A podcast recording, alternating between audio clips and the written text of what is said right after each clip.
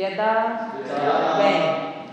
जिगृक्षान् desiring to enjoy पुरुषा the living entity कार्स नहीं इन टोटल प्रकृति ऑफ़ मटेरियल नेचर नान the modes नवद्वारम having nine gates Hasta, hands. Angri, legs. Satra, hair. Amanta, he thought. Sadhu, very good. Iti, thus. Translation and purport by His Divine Grace, Srila Prabhupada. Translation When the living entity wants to enjoy the modes of material nature in their totality, he prefers out of many bodily forms to accept that body which has nine gates, two hands, and two legs. Thus, he prefers to become a human being or a demigod. Purport This is a very nice explanation of how the spiritual being, the part and parcel of Krishna God, accepts a material body by virtue of his own desires. Accepting two hands, two legs, and so on, the living entity fully enjoys the modes of material nature. Lord Krishna says in the Bhagavad Gita 7.27 Ichhadvesha samuthena dvandva mohena bharata sarvabhutani sammohan sa- sarge yanti parantapa. O scion of Bharata Arjuna, O conqueror of the foe, all living entities are born into delusion, overcome by the dualities of desire and hate. Originally, the living entity is a spiritual being, but when he actually desires to enjoy this material world, he comes down. From this verse, we can understand that the living entity first accepts a body that is human in form, but gradually, due to his degraded activities, he falls into lower forms of life, into the animal, plant, and aquatic forms. By the gradual process of evol- evolution, the living entity again attains the body of a human being and is given another chance to get out of the process of transmigration. If he again misses his chance in the human form to understand his position, he is again placed in the cycle of birth and death in various types of bodies. The desire of the living entity to come into the material world is not very difficult to understand. Although one may be born in a family of Aryans where there are restrictions against meat eating, intoxication, gambling, and illicit sex, still one may want to enjoy these forbidden things. There is always someone who wants to go to a prostitute for illicit sex or to a hotel to eat meat and drink wine. There is always someone who wants to gamble at nightclubs or enjoy so called sports. All these propensities are already within the hearts of the living entities, but some living entities stop to enjoy these abominable activities and consequently fall down to a degraded platform. The more one desires a degraded life within his heart, the more he falls down to occupy different forms of abominable existences. This is the process of transmigration and evolution.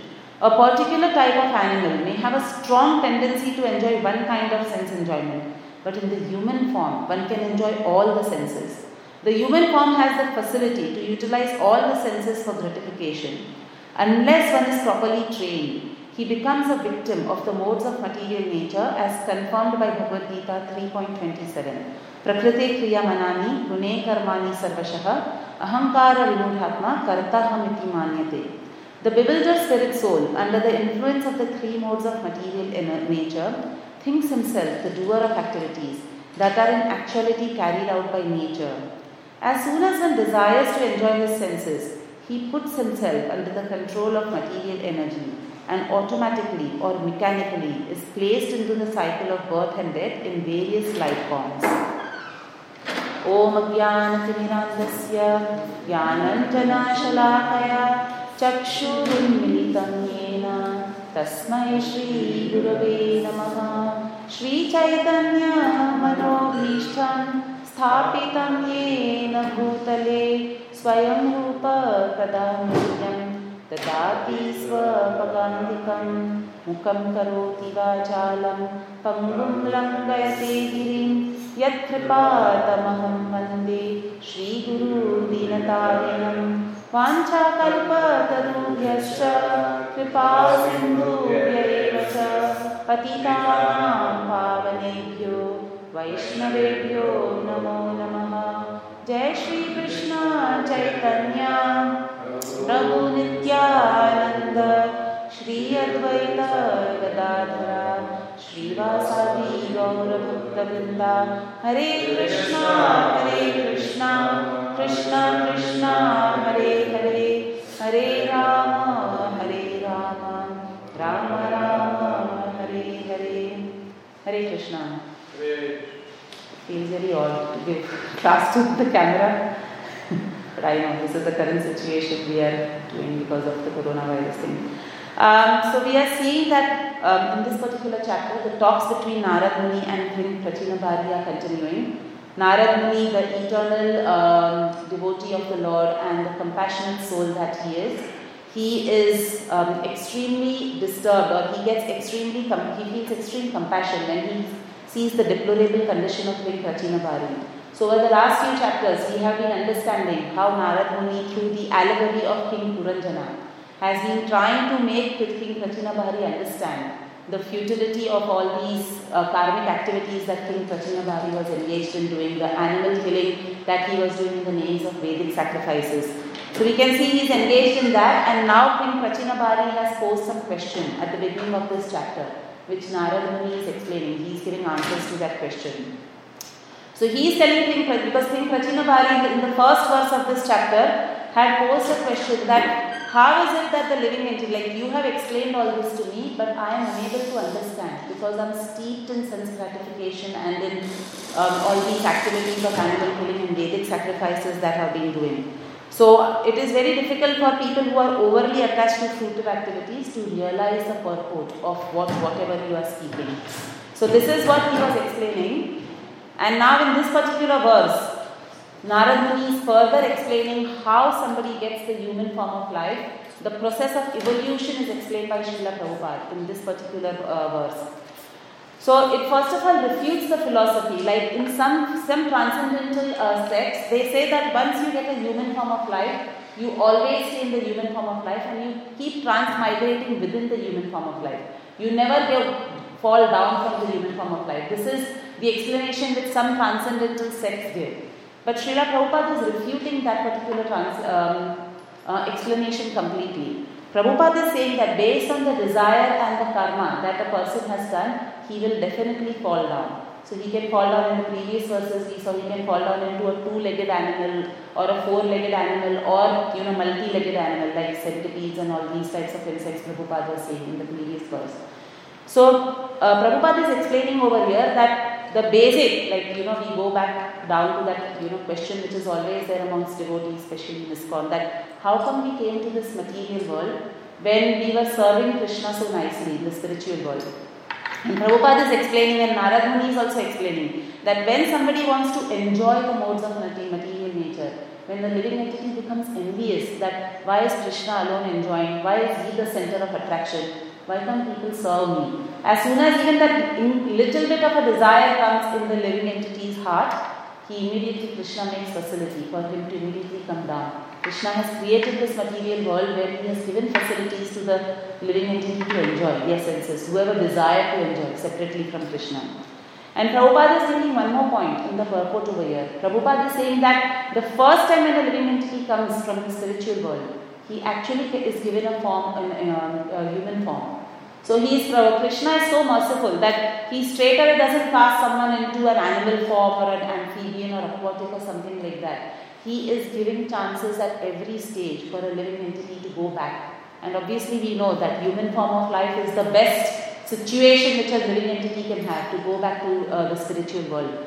So the first time when a living entity comes, Prabhupada is explaining that he actually is given a human form of life wherein he can understand that the higher, the purpose of this life is to go back to Godhead, is to realize through devotional service the position of the Supreme Personality of Godhead and again reach back his abode.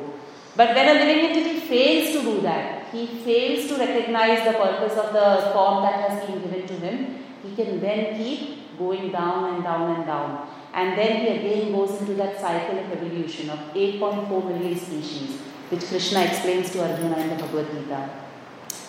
So, uh, uh, even in the human form of life, we see there are 400,000 types of human species. Now, when we say there are 400,000 types of human species, we might wonder that everybody looks the same. All human beings have either man, woman, child, they all have two legs, two hands. So, where are these 400 types of human species? But Prabhupada explains in many, many of his Bhagavatam purports that these 400,000 types of human species is in terms of the evolution of consciousness. So we see there are Mlechas, Yavanas, we see there are those, you know, people who live in the aboriginals or someone who live in the forest who are not, you know, completely aware of the purpose of human form of life, who are just engaged in uh, eating meat, killing animals. So Prabhupada is explaining about evolution of consciousness in terms of these 400,000 species. So we see even today, for example, this whole world is gripped by this coronavirus fear. And you know there are lockdowns being announced in India. There's had there has been a complete lockdown for 21 days. I was just yesterday speaking to my relatives in India, and uh, one of my relatives is a dentist, and he was saying that that is where it is actually spreading. Like dentists have clinics have been heavily you know asked to be closed down because of the you know directly into the mouth of the person and this you know when they do that uh, machine that spray spreads outside when they are trying to clean while treating so dentists have definitely been closed down so people have to live with their dental pain whatever pain they might have for 21 days. Hmm. So there's a complete lockdown in Australia also we are hearing in Victoria especially we are hearing there might be a lockdown on WhatsApp. We keep getting those scary messages stock up your groceries like especially for Grahasthas go and buy things go and buy essentials there's going to be a lockdown. So we are hearing these scary things. In fact you know somebody had gone to the city two three days ago. So we have all started working from home. Since two weeks everything all of us have been sent home we've been working from home very few offices are still open but the city has become like a ghost town people are saying there's nobody no you know trams are empty nothing is running in the city the only crowd the you know one person who visited the city was saying the only crowd that is there is outside liquor shops hmm. so that is that is what we are seeing. You know that is what Prabhupada means by the evolution of consciousness. Like there is so much of fear which is there, but people are lining out of outside liquor shops because they don't know how to spend their time. You know when they've been sent home, there's nothing much to do. Some people like almost 90,000 Australians have lost their jobs over the last one week or two weeks because most of the airlines have closed down. There are no flights which are flying. So many people from Virgin Australia, like I heard 9,000 people were laid off from Virgin Australia. So people are losing their jobs, they're sitting at home. Obviously, there is a mode of panic, stress, anxiety which is there in the world as well. But this is what people are resorting to. There are queues outside liquor shops to buy liquor. Money is not there, obviously, they've lost their jobs, people are short of money, but still, you know, they are prioritizing spending whatever limited resources they have on liquor.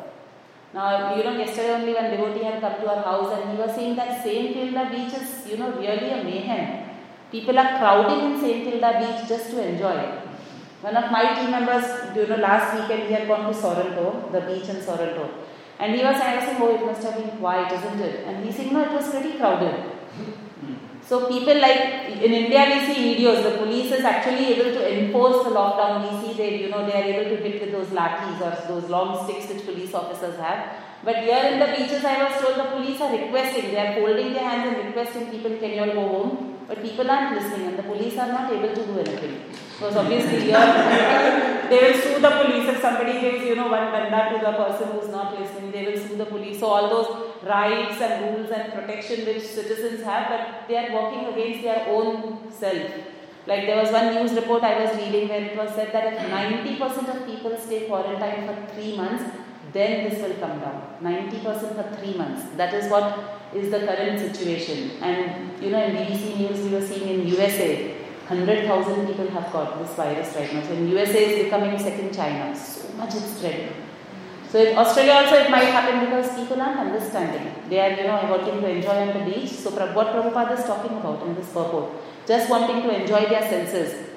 And animals, Prabhupada is explaining in this purport that animals, like every animal, usually has one strong sense by which he enjoys his senses. Like Prabhupada says, pigeons and monkeys, they can have sex multiple times in a day. So that is their strong sense with which they enjoy. Like dogs have very strong sense of smell, for example, or you know tigers and lions love to eat meat, so that is their sense which is developed. So usually animals, you know, at least are better in, from humans, uh, better than humans in this particular um, aspect. That they only enjoy one particular sense which has been, you know, designed, ordained by nature for them or by Krishna for them, and they are actually exhausting their karmas. But in human form of life, because we have all these senses and so-called developed intelligence, we are utilizing these senses, all our senses to enjoy everything. We want to eat nice, nice things, unrestricted eating. Like Prabhupada is saying, people want to do meat eating, people want to drink the line queues outside liquor shops, even amongst all this pandemic that is there. We want to enjoy our eyes. We are seeing that, you know, eh, internet this load NBN and Telstra, we were hearing that there is a big load on the internet right now because everyone is sitting at home. Obviously, working from home has increased, but also people are enjoying watching movies. Free downloads are being offered, so everyone wants to enjoy their eyes by watching all these things, ears by listening to music. So only in the human form of life we want to enjoy all our senses. And we are mis- the entire human form of life is being misused. People are not utilizing their higher intelligence like we can see in this particular, Prabhupada says that the true uh, test is when you know you are faced with a difficult situation. And when these humans are faced with these situations, we are seeing how they are utilizing their time. Going to the beaches, not doing the social distancing which government is saying, utilizing their senses to drink liquor, meat eating. Like I was told there are no freezers left in Australia for people to buy. One of my colleagues was saying, and I said, why freezers of all the things? He said, because people have bought, you know, volumes and volumes of meat and they have stocked the meat in their freezers. Because they think that, oh, we don't know if we will get meat in the future and all that. So, this is how, you know, the human beings are utilizing their senses and their human form of life. So, only it is said, like we all know from Prabhupada, thankfully by reading Prabhupada's books, we all know that only by doing some Bhakti Unmukhi Shukruti, one gets an opportunity to come into devotional life. One gets an opportunity to associate with devotees, to render some devotional service, to come to the temple, take darshan, or hear about the Lord. That can only happen if someone has some Bhakti Unmukhi Shukruti. And it is also described by Prabhupada that one gets this Bhakti Unmukhi Shukruti by associating with a devotee. So either by associating with a devotee or accidentally serving a devotee. So for example, if someone has nothing like, you know, all of, in our temple we have such nice harinams which all brahmacharis, which all of you all do so nicely in the city. So if someone has accidentally, you know, even danced or clapped, that is where their process of bhakti and shukriti is actually starting for them. Or someone has dug a well, you know, just they dug a well in, in, a, in a village, but some devotees came by and drank that water. So it was that person didn't dig the well to serve the devotees, but he has accidentally served the devotees like this. And that then that, that process of bhakti unmukiti shukriti starts for that particular person. So Prabhupada explains that only by associating with a Paramahamsa and also all his representatives, all his teachings, his books, does one come into the path of devotional service. So for, all, for all of us sitting over here, obviously for us that Paramahamsa devotee was Srila Prabhupada. So we might not have directly associated with Srila Prabhupada, but we, are, we got an association through his disciples or his grand disciples or the Harinams which were happening through the Harinam process that he started for us or books. So many devotees have come into Krishna consciousness just by coming in contact with Srila Prabhupada's books like book distribution which you know is being done so nicely again in our temple.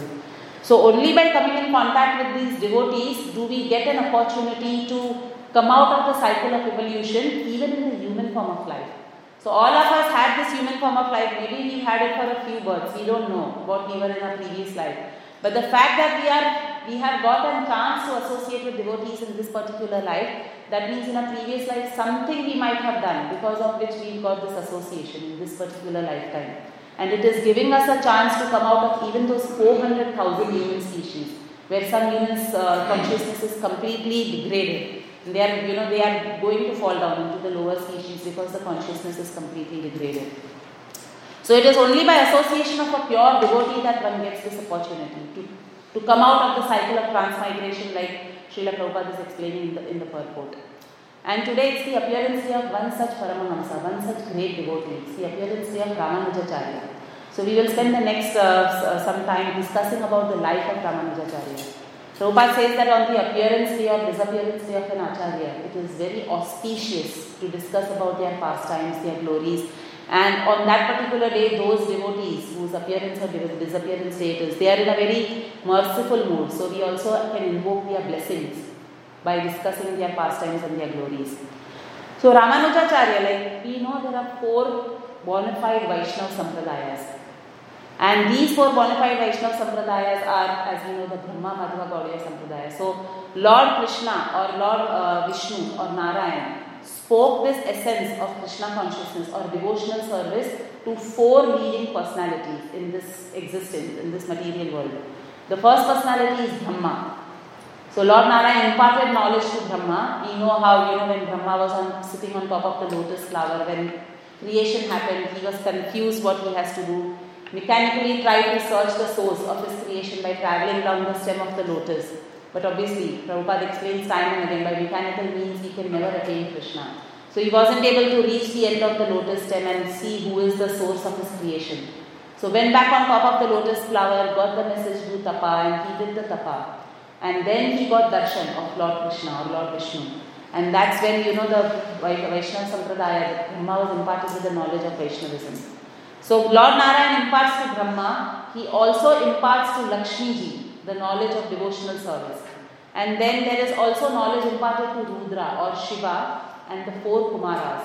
So for the four Kumaras, it is said that Ananta Shesh actually imparts the knowledge to uh, the leader of the four Kumaras, and that is how Vaishnavism was spread by the four Kumaras. So these are the four bona fide Vaishnava Sampradayas. And without receiving proper knowledge or without receiving uh, instructions from one of these four fide Vaishnava Sampradayas, one cannot make progress in Vaishnavism.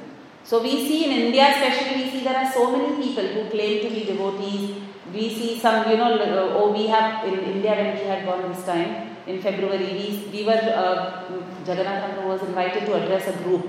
And that group was doing some kirtan like we are called the Radha Sevika group or something like that. Now, you know, we have these curious things happening. At least they are doing something but they don't have any inkling of the four bona fide Vaishnava Sampradayas and being connected to those Sampradayas.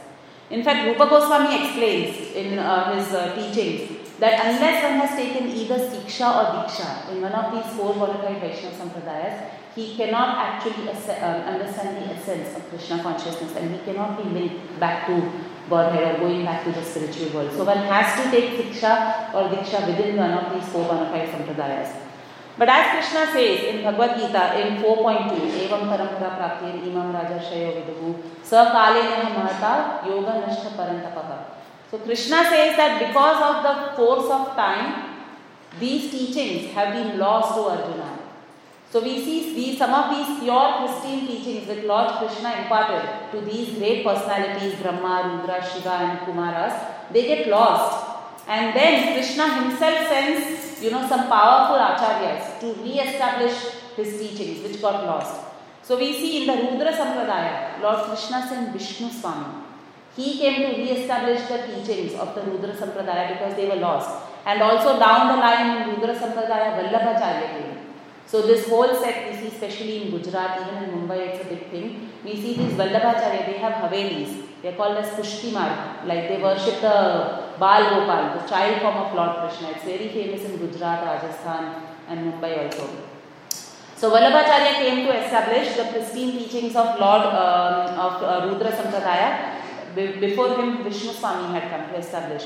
In terms of the Kumara Sampradaya, again the teachings had been lost and therefore Nimbakacharya came to establish the, re-establish the teachings of the Kumara Sampradaya. In the Brahma Sampradaya, we obviously know Madhavacharya came to, re- to re-establish the teachings and then in this particular Kali Yuga, Chaitanya Mahaprabhu, the Lord himself came to uh, spread the pure love of Krishna and to spread the teachings of the uh, Brahma Madhva Gaudiya Sampradaya. And then in the Lakshmi Sampradaya or the Sri Sampradaya, Ramanujacharya came to re-establish the teachings or to re-establish the Siddhanta of Vaishnavism. So, um, describing the birth of Ramanujacharya. So, during, you know, before 1000, the Christian era 1000 BC, uh, there was a very great saint called Yamunacharya. He was considered one of the greatest saints at that time in uh, Bharatvarsha and especially in South India. He was tirelessly trying to preach the glories of Vaishnavism and tirelessly trying to establish the Siddhanta that Narayan or Vishnu is the Supreme Personality of Godhead and everyone should worship him. So he was one of the great saints and he had a disciple, a sannyas disciple called Shailapurna. This Shailapurna was a very devout disciple of his guru, Yamunacharya. And Yamunacharya trusted him fully. He would serve his guru very nicely, like, you know, Prabhupada describes the guru disciple relationship. And this Shailapurna had two sisters. So obviously, before he had taken sannyas, he wanted to execute all his responsibilities before he gives up household life and goes and starts, you know, serving his guru, completely surrendering his life to Lord Vishnu. So he had two sisters. They were called as Diptimati and Kantimati. So he knew it was his responsibility. His parents are no longer there, so his responsibility was to get these sisters married off. So he gets them married off and you know conducts their marriage in a very nice way and he gets Kantimati married to a person, a great devout devotee and a Brahmana, very highly learned Brahmana called Asuri Keshavacharya, who was also known as Sarvakriti. So his, his fame was spread throughout South India, the Sarvakriti's fame, because he was very proficient in performing yagyas. That was his speciality. He was very good at performing yagyas. Very devout Brahmana and very good devotee of the Lord.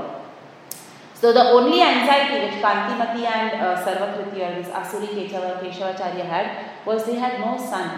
Despite many years of marriage, they had no son. So uh, instead of you know resorting to some demigod worship and all that, they were great devotees of the Lord. So uh, Sarvakriti knew exactly what to do. So he went to the temple of Parthasarthi. There was a famous temple of Parthasarthi on the banks of the ocean of present day Chennai. There's a Parthasarthi temple there. So he went and he did a yagya to get a son, to invoke the blessings of Lord Vishnu. So he did a big yagya for many days. And at the end of the yagya, because of his devotion, Lord Narayan was so pleased that he appeared in a dream to him. And he told him that don't worry, I will fulfill your desire of begetting a son you go back, you and your wife go back. They used to live in a place called Bhutipur. So he said, You'll go back to your place, native place, and very soon an Ansh will appear, of, of me will appear as your son. So he was so happy. Kantimati and Sarvakriti were so happy. So after a few months, Kantimati gave birth to a beautiful baby boy. And at the same time, her sister Diptimati also gave birth to a very beautiful baby boy. And just looking at the symptoms of this baby boy whom Kantimati and Sarvakriti gave birth to, people were getting so spellbound. Because that child had very divine appearance and he had all the divine qualities which people had read about in the Shastras. They knew that a very empowered personality has appeared in the world. And when Shailapurna heard that, you know, the brother of these two sisters, he heard that his sisters have given birth and his nephews have been born he decided to come because that time Yamunacharya was living in Srirangam. So Shailapurna was serving his guru in Srirangam. So he decided to come to Bhutipur to give blessings to his nephews and bring the blessings of his guru as well uh, for the two um, nephews that were born. So when he also comes and he sees this little boy which was born to Kantimati, he was also taken aback. He realized that this particular personality is a great personality and he actually was thinking about there was a prophecy which um, a great Alvar called Nama Alvar had done, Nama Alvar. He had done a great prophecy that very in the near future there will be an ansh or there will be an ansh of Lord Lakshman who will appear in this world. And that is what um, Shaila Purna realized when you look at this child that yes, this is none other than Lord Lakshman who has appeared again in this material world. So therefore he named this child as Ramanuja. Ramanuja means, Anuja means the follower of Lord Ram because Lakshman was a devout follower of Lord Ram. So that is how Shailapurna gave this name to Ramanujacharya. He gave the name Ramanuja because he realized that this is the prophecy of Namalvar that Lakshman will come back, had come true. And for Diptimati Sanch, he was also, you know, very divine child, so he gave him the name Govinda. So these were the two brothers, two cousin brothers who were growing up together. And in the early life of Ramanujacharya, it's described that he actually got married at the age of 16. His father insisted that he should get married, he should settle down. So, in his early childhood, he was showing all the divine symptoms of, uh, of being a very great devotee. He, would, he was very detached from the material world, very learned scholar. Anything that he would hear or read once, he could completely memorize and remember whatever he had uh, read and heard.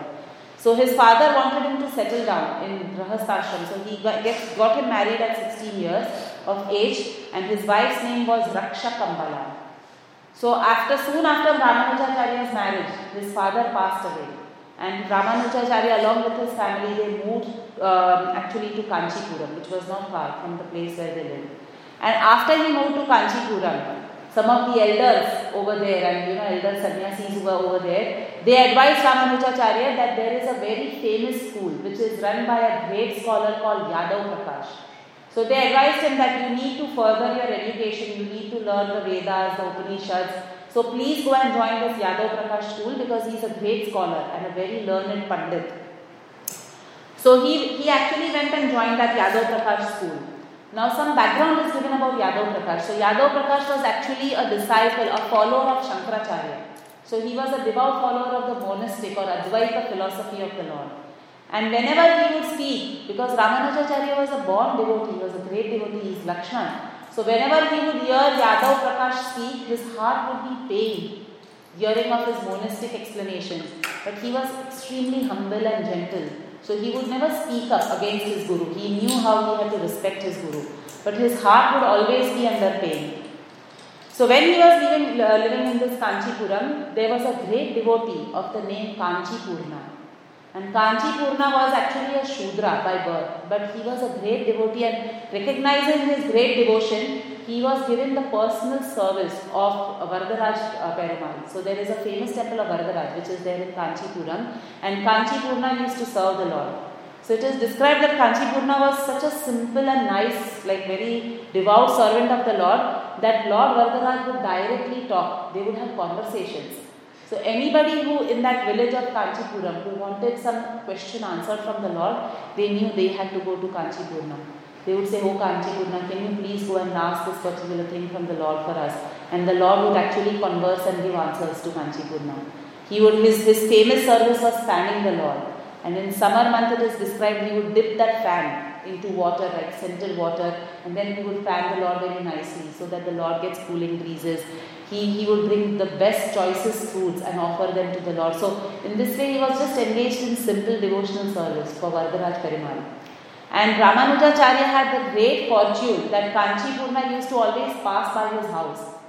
So Ramanujacharya sometimes would invite him home. He would have long conversations with Kanchi Purna. But Kanchi Purna was sort of trying to maintain a distance from Ramanujacharya because he knew Ramanujacharya was studying under a, an Advaita guru. Yadav Prakash. He knew he was taking teachings from a monastic guru.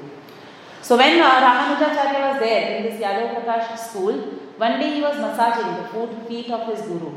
And there was a disciple, another disciple of Yadav Prakash, who came to ask a question to uh, Yadav Prakash.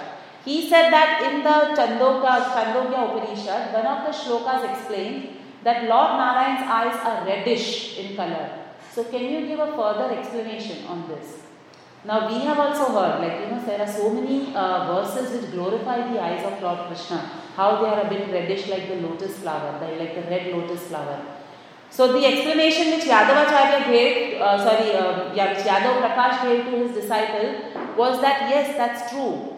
My Guru Shankaracharya has given an explanation on that verse, and over there he describes that Lord Narayan's eyes are reddish like the rear end of a monkey. Because you know monkeys and baboons, you know their hair is a bit reddish in color and this is the explanation which Yadav Prakash gives to that disciple. And when Ramanujacharya hears this explanation, being the you know great devotee that he was, hot tears start flowing from his eyes. His heart was pained. And those tears fall on, his, on Yadav Prakash's feet because he was massaging his feet at that time.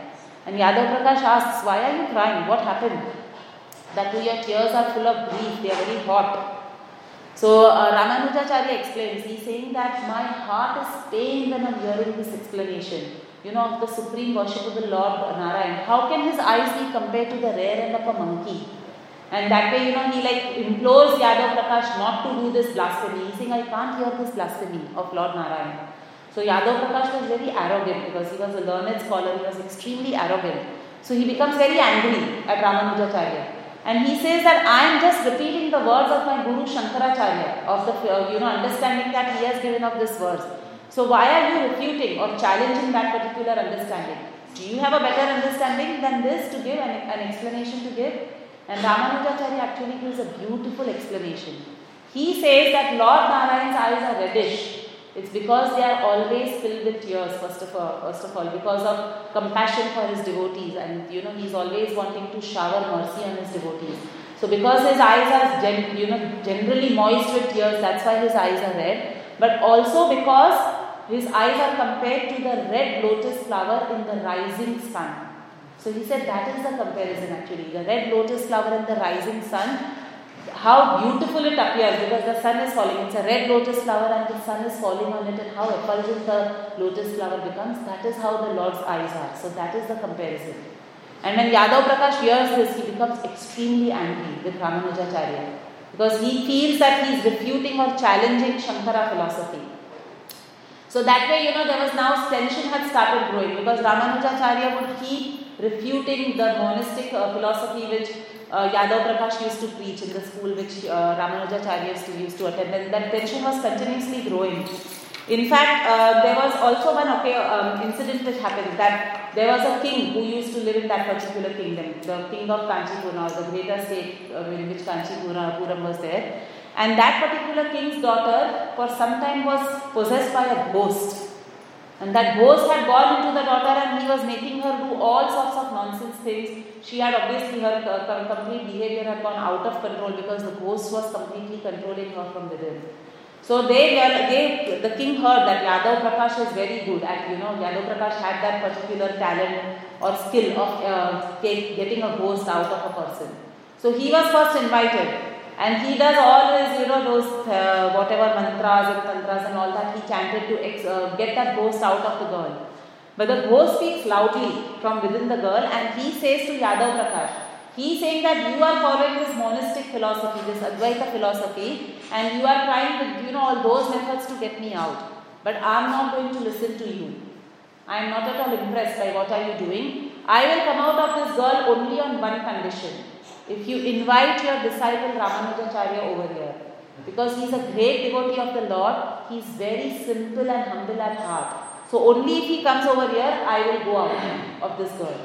So then Yadav Prakash had no choice because the ghost had announced in public for him to do that. So he had no choice. Although there was tension growing between him and uh, Ramanujacharya, he had to invite Ramanujacharya over there.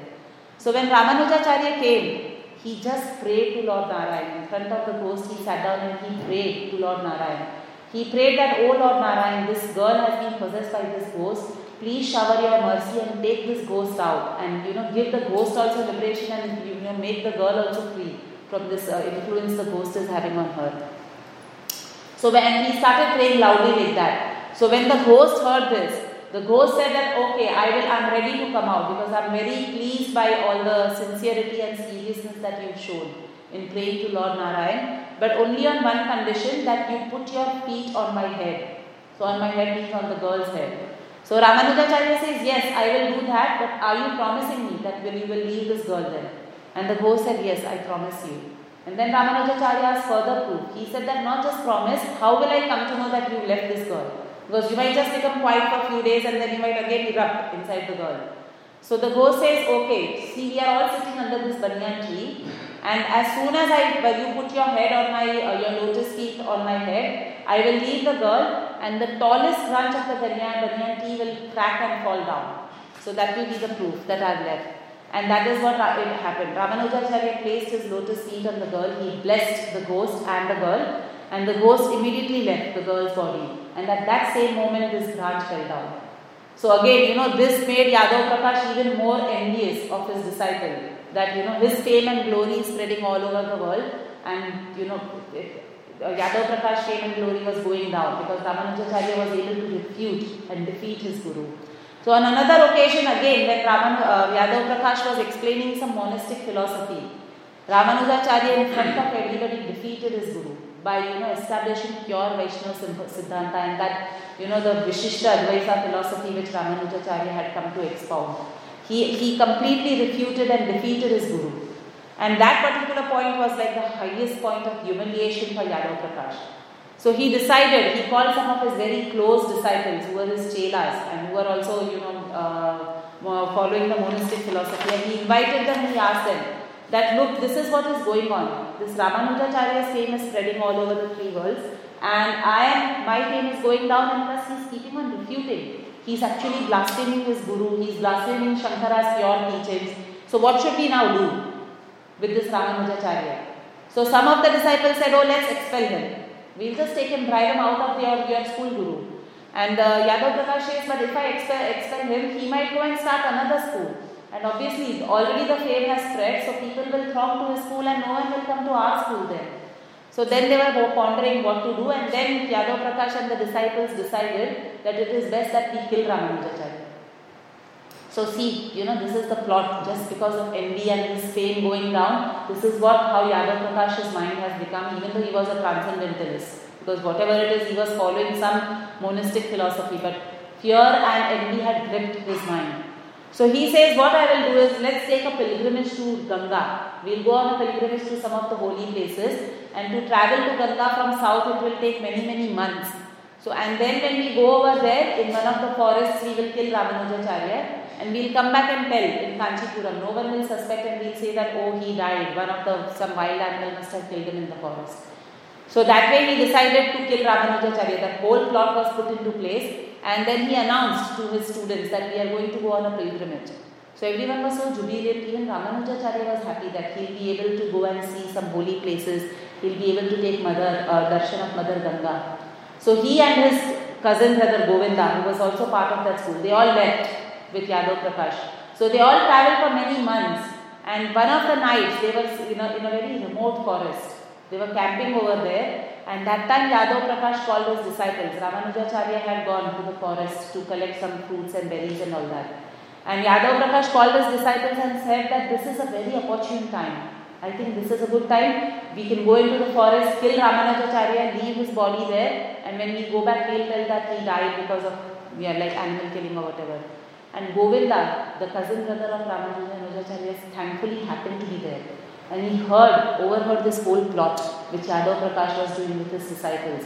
So he quickly ran to Ramanujacharya into the forest and he told him that this is what they are doing. So you please run away immediately from here, otherwise they are they are plotting tonight to kill you. So Ramanujacharya hearing this,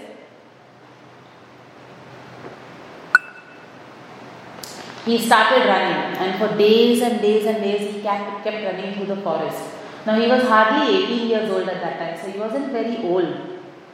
And he was getting lost in the forest, he couldn't see the end of the forest.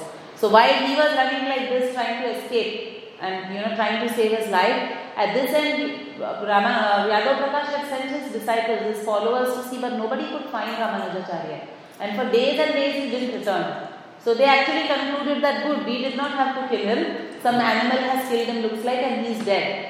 And externally they all showed grief, oh Ramanujacharya is gone because Govinda was there with uh, them. But Govinda just kept quiet and they, you know, continued on their pilgrimage. so at this time Ramanujacharya was running for days and days, but he was still not finding the way back to his hometown, which was Kanchipuram. So then he prayed to Lord Narayan. He said that I'm lost in this jungle. I don't know the way out. I've been going around in circles, I think, but you please help me and show me a way out of this forest. And at that time he saw far away there was a hunter going, like traveling through the forest with his wife. So he approaches the hunter and he tells him that I have lost my way. I'm trying to go to the city of Kanchipuram. Can you all please help me? And the hunter said that my wife and I kill birds. That is our profession. And we know it's a very sinful activity. So we are going to Rameshwaram and Kanchipuram to pray to the Lord and to purify ourselves, to get rid of all the sins. So yes, we can definitely take you. You please start traveling with us. We will guide you back to Kanchipuram. So he starts traveling with his hunter and his wife. And for days and days they keep walking. And then, you know, the hunter's wife becomes very thirsty one of the days. So she tells him that there is a well not far away from here. Can you please get me some water? So Ramanujacharya goes and gets water for the hunter's wife. And the hunter's wife drinks that water and she says, I'm still thirsty. So he keeps going back and forth. He keeps drinking so much water that the hunter's wife's thirst is not quenched only. And then he again goes to bring water from the well, and then when he comes back, he suddenly sees the hunter and his wife have disappeared. And he feels, oh, where have they gone? Where have they gone? What happened? And then he sees, he sits down near the well and he's wailing that these, these people have gone now, how will I find the way? But in the distance, he suddenly sees, you know, rising temples, like big, big temples. He sees the domes of some temples. So he asked, there was a passerby going that way, and he asked the passerby, he says that I was on my way to Kanchipuram, I had lost my way, but can you please now tell me where is Kanchipuram? And the passerby is a little surprised. He says that here, these temples and these domes which you are seeing, are, which you are seeing is Kanchipuram. You have arrived at the outskirts of Kanchipuram, and I know who you are. You are Ramanujacharya, the famous disciple of Yadav Prakash. So everyone is waiting, please come back. Come back to your hometown. And at that time, realization dawns on Ramanujacharya that actually the hunter and his wife were none other than Lakshmi and Narayan who had come to help him. They had come because he had prayed so intensely to Lord Narayan, they had come to help him out of the calamity that he was facing of being lost in the forest. So he actually cries, in ecstasy is crying, but the Lord actually came and helped him personally. And in that mood, he goes back to his hometown. He reaches into Kanchipuram and he goes and meets his mother. And he tells his mother and his wife how what was the plot of Yadav Prakash and how he, he had tried to kill him. So everyone was relieved to see him, and Yadav Prakash comes to see him as well. And externally, he shows joy. He sees that, oh, oh, oh, thank goodness you have returned. We thought you had, you had been killed by some animals and all that. But obviously, internally, he was very upset that this is what had happened and he is now, you know, alive. He is back alive and his plot did not succeed. So Ramanujacharya then, you know, decided that it's better he leaves the school. So he, I, he stops going to the school. And then he goes, approaches Kanchipurna because he knew Kanchipurna was always hesitant to uh, associate with him because of his association with Yadav Prakash, who was a Mayavadi. So now he goes and uh, falls at the feet of Kanchipurna. And he tells Kanchipurna that, look, I have left the school of Yadav Prakash, I have stopped associating with him. Can you please give me initiation and accept me as your disciple? I have a great desire to serve you. So Kanchipurna was very humble and he was a Shudra by birth. So he tells uh, Ramanujacharya, on every occasion that Ramanujacharya would approach him, he would keep telling him, how can I do that? You are a very highly learned Brahmana. You are born in such a high Brahmin caste. And I'm a Shudra by nature. I'm just a simple person, just serving Lord Varadaraj, doing some simple services. But I am not at all qualified to give you initiation. You should go and take initiation from someone who's very qualified, who's also a highly learned Brahmana like yourself. So Ramanujacharya actually told him, he said that if my Brahmin birth is coming in the way of accepting you as my Guru, because for Vaishnavism there is nothing called Shudra. There is nothing called Shudra, Brahmana, Vaishya. All these castes and creeds and uh, ashrams and all these is not there. Vaishnavism is beyond all these uh, divisions.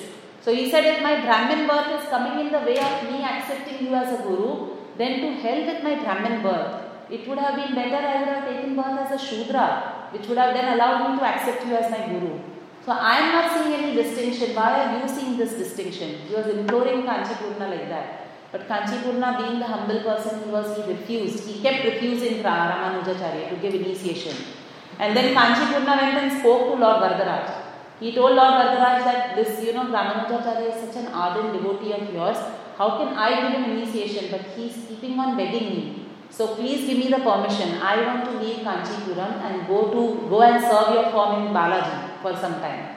And Varadaraj actually gives him the blessing. He says, okay, you go and serve my form in uh, Balaji for some time and then you come back when, you, when your heart is satisfied. So Kanchipurna actually leaves that place and goes away. And in the meantime, Yamunacharya, like whom we spoke about in the beginning of the class, who was the greatest um, devotee and who was the greatest acharya at that time present on the planet, he was very, he was very old and he was about to leave his body. So he actually wanted because he had heard about the glories of Ramanujacharya. And you know, it takes one to recognize one, he says. So he could recognize that Ramanujacharya is going to be the next uh, Acharya of uh, Sri Vaishnava Sampradaya. So he actually sends one of his disciples that you please go and fetch Ramanujacharya and come because I want to meet him once and I want to give him some instructions before I leave my body. So the disciple travels to um, Kanchipuram, but in the meantime, Yamunacharya actually leaves his body. So he was not able to uh, have darshan, or in fact, Ramanujacharya was not able to have darshan of Yamunacharya before he left his body. So the disciples of Yamunacharya started making grand arrangements for the funeral of Yamunacharya, for the you know the samadhi creation of Yamunacharya, and they, they started making all elaborate preparations because he was such a great acharya. So in the meantime, his disciple and Ramanujacharya arrived over there in uh, Sri Rangam, and Ramanujacharya comes to know that Yamunacharya has already left his body. So he's very crestfallen, he's very heartbroken. And he thinks that I lost the opportunity to associate with such a great exalted Vaishnava. So he's crying in grief over there. And everybody, whoever were the disciples of Yamunacharya, they saw Ramanujacharya for the first time and they were also shocked to see his divine quality. They were all feeling from within that this is going to be the next Acharya of Sri Sampradaya. So Ramanujacharya comes to pay his last homages um, to Yamunacharya.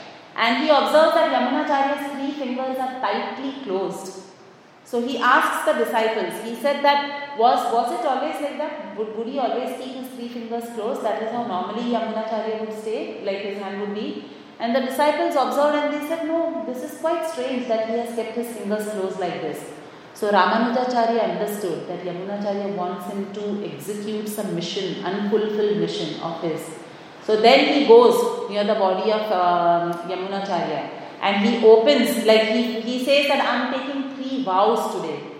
And he says the first vow I'm taking for my Guru Yamunacharya is that I will spread the message of pure devotional service to Lord Vishnu or Lord Narayan. I will spread this message of Vaikuntha Bhakti all over the world through my own example and through my words. And I promise I will spread this and I will I promise that I will bring loads and loads of people into the process of bhakti. So as soon as Ramanujacharya makes that vow, the first finger of Yamunacharya opens. And people were shocked that this was happening. He was already, you know, he had already passed away some time ago, but the finger opened. Then Ramanujacharya continues. He says that the second vow I take is that I will write a Vaishnava commentary on the Vedanta Sutra, and which will be called as Sri Bhashya. And I will write this commentary because my Guru's mission was to establish Vaishnavism. So I will write this commentary which will refute Advaita philosophy, which will refute Mayavad philosophy, where they say that the Lord is an illusion and all that. So I will firmly establish through this uh, uh, commentary called Sri Bhashya, which I will write on the Vedanta Sutra, I will firmly refute the Mayavad philosophy of Shankaracharya. So as soon as he makes the second vow, the second finger of Yamunacharya opens. And then Ramanujacharya says, he says that with deep gratitude and an act of uh, saying thank you to the great Parashara Muni, who was the father of Vyasadeva, and who, because of whom Vyasadeva came into the world and he wrote all these, you know, obviously all the Vedas, Bhagavatam, everything has come has been written by Vyasadeva. So he said, as a as a matter of gratitude, I will name one of my disciples after this great Parashara Muni. I will name him as Parashara Das. And as soon as he makes this third vow or promise, the third finger of uh, Yamunacharya opens. And everyone was ecstatic when they see this happen, this miracle happen. And they realize that actually Yamunacharya has empowered Ramanujacharya to carry on his lineage. So, although Yamunacharya had come and he had also established, he was a great um, devotee and an acharya, these were the three missions which he couldn't fulfill in his lifetime. He didn't have enough time because he was taking care of, you know, spreading Sri Lanka, he was taking care of spreading Krishna, or like Vaishnav Bhakti, Vaish, uh, Vishnu Bhakti. So these are the three unfulfilled mission, missions he had and people realized that Ramanujacharya is the one now who is going to carry forth the mission of Yamunacharya. So after that, the whole you know cremation, everything happens of uh, Yamunacharya, and then Ramanujacharya was going to leave um, Kanchipuram. So at that time, every so leave for Kanchipuram, he was going to leave Sri Srirangam. So everybody invites him and tells him that why don't you now make this your base town because Yamunacharya has empowered you to become the next Acharya. And why you, will you not take darshan of Ranganath Swami before you leave? And Ramanujacharya says, he says that I am so sinful that I could not even get darshan of my Guru. He left his uh, this world before I could take darshan. And there is one more saint who is not ready to initiate me. So I am very sinful at heart, that is why this is happening. So I have to go back, purify myself, and then I will come over here. So then he goes back to Kanchipuram, and he, by that time, Kanchipurna had returned back to Kanchipuram because Balaji spoke to Kanchipurna when he was serving him.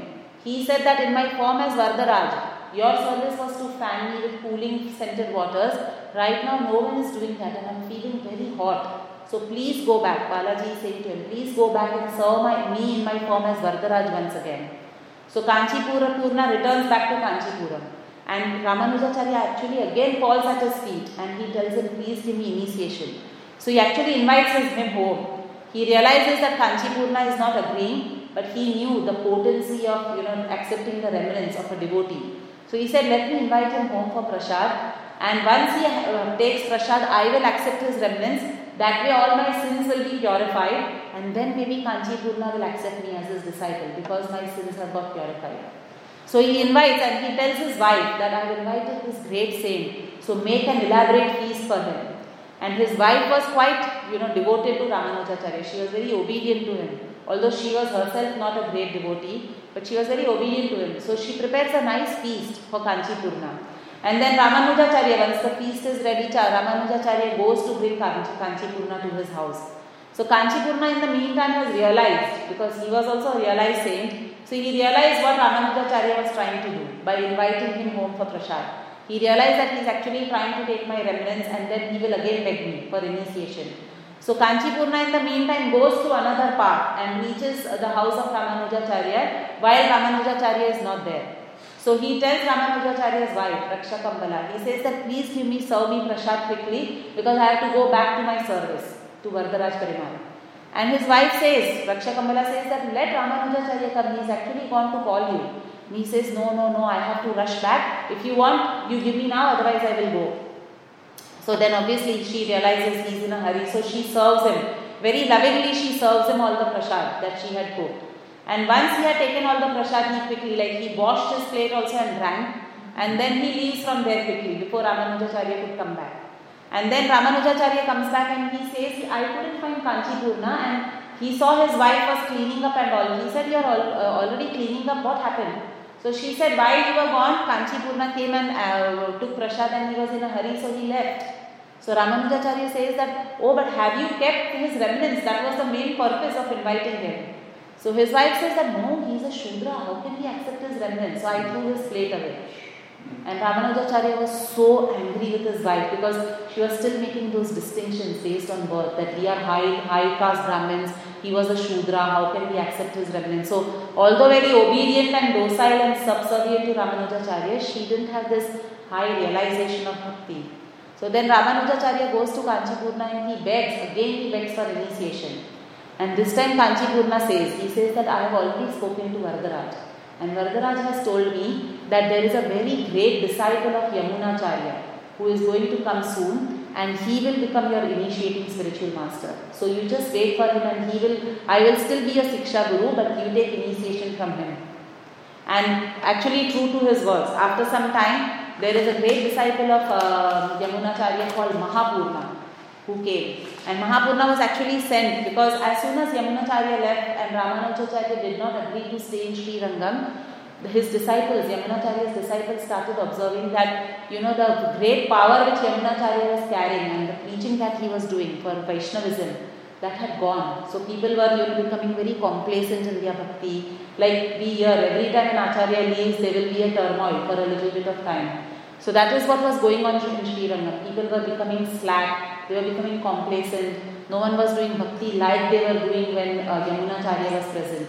So all the disciples realized that it is time now for another Acharya to come and take Yamunacharya's place.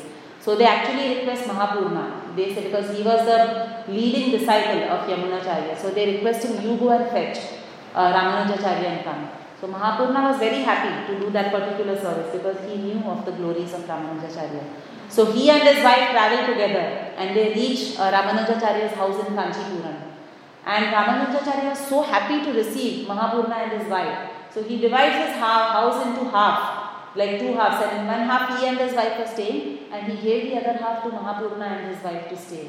And very lovingly he started serving him. And he actually took initiation following the instructions of Varadaraj Perumal and Kanchipurna. He took initiation also from Mahapurna. So Mahapurna and his wife were living there, they were serving very nicely, they were instructing Ramanujacharya to come back to Sri Rangam. And then one day when Mahapurna's wife was filling water from the well, and Ramanujacharya's wife had also gone there, some water from her uh, pot, from Mahapurna's wife pot, fell into Ramanujacharya's wife, uh, like Raksha Kambala's wife's pot. And she became very angry because she still had the division of, you know, Shudra and uh, Brahmin. So Mahapurna was also a Shudra by birth, by birth, even though he was a great devotee.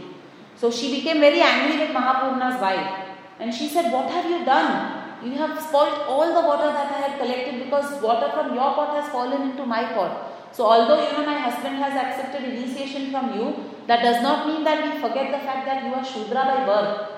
And now see what has happened. I'll have to again fill water. Like she really gave her a thrashing. And Mahapurna's wife was taken aback. She's actually Guru Mata, but she's getting this thrashing from his from the disciple's wife. So she was crying uncontrollably, and Mahapurna asked her, What happened? Why are you crying? And she described the whole incident.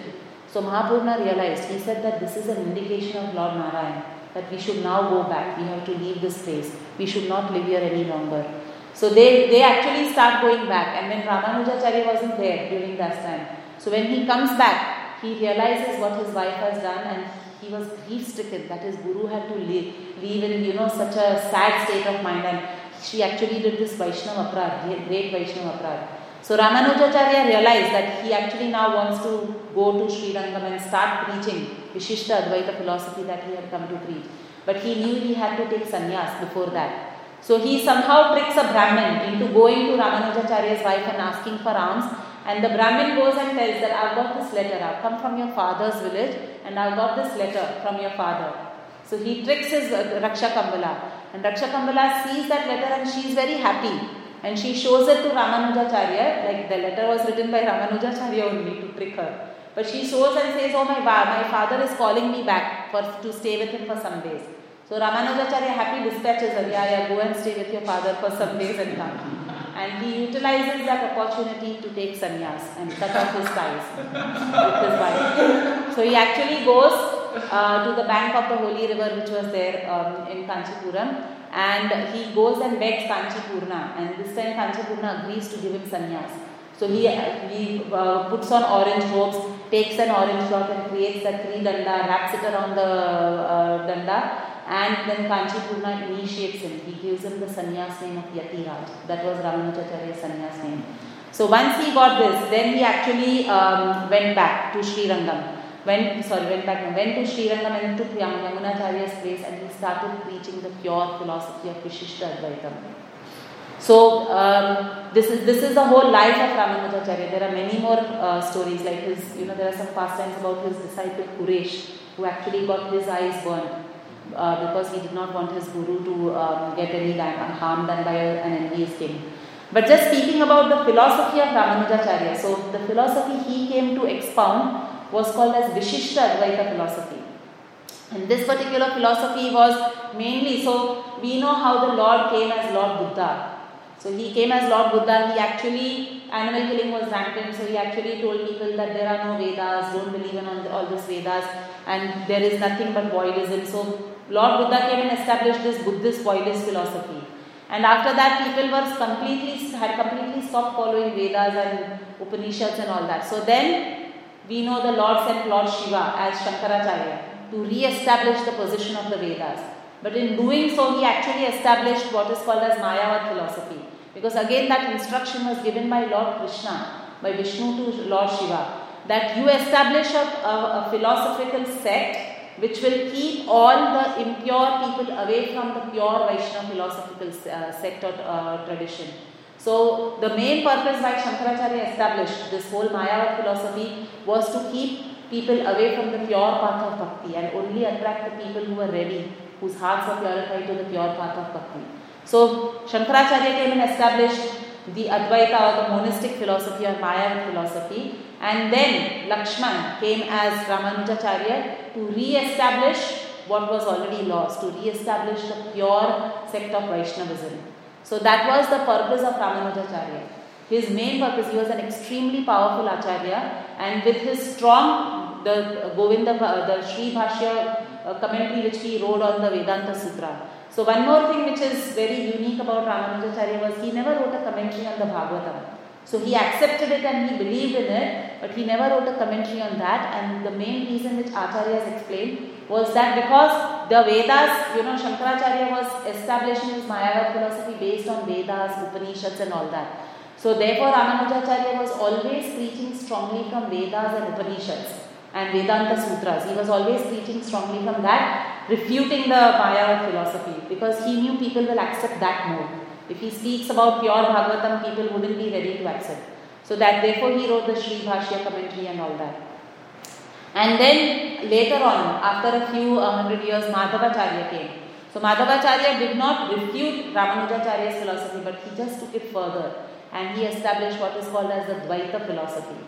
And then we had Chaitanya Mahaprabhu appeared in the Brahma, uh, he started the Brahma Madhava Gaudiya Sampradaya and he established the Achintya Bhed Abhed Tattva. So Prabhupada explains that Chaitanya Mahaprabhu actually synthesized every all the sampradayas and he gave us the pure teachings of you know pure teachings of all the four sampradayas in the Achintya Abhed philosophy that he established.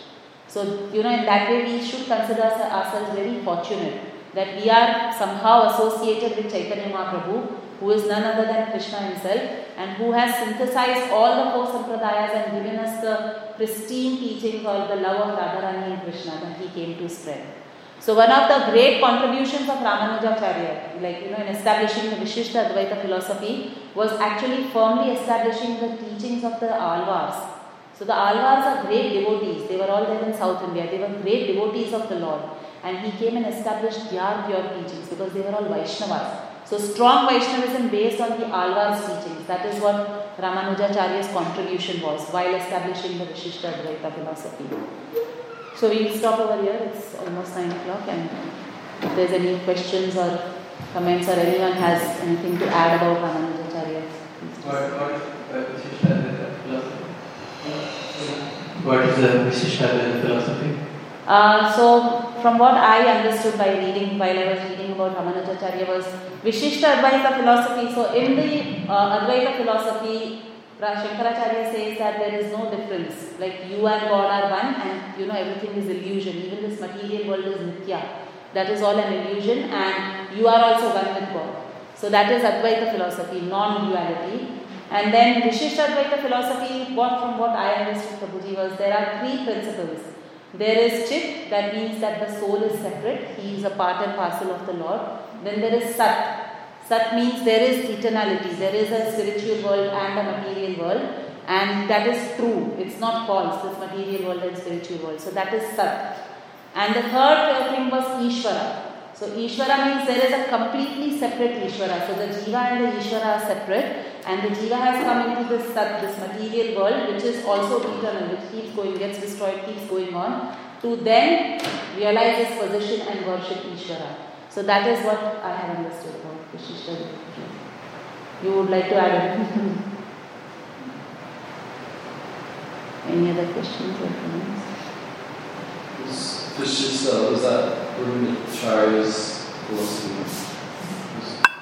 That philosophy, was that the Guru was spoken about, is that what um, Charya, is that what the station was? It?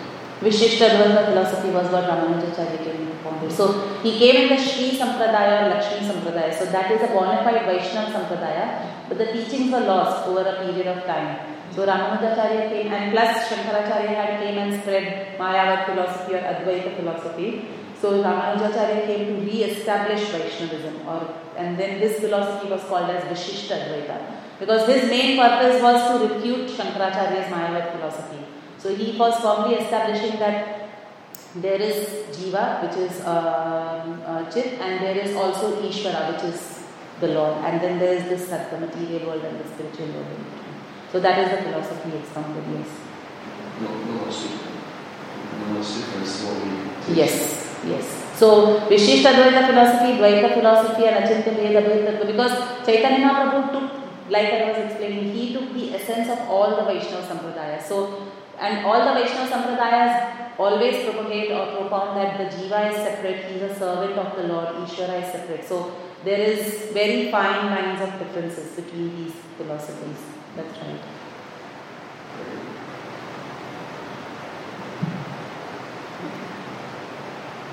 We'll stop the class here. Granthraj Srimad Bhagavatam ki, Srila Prabhupada ki.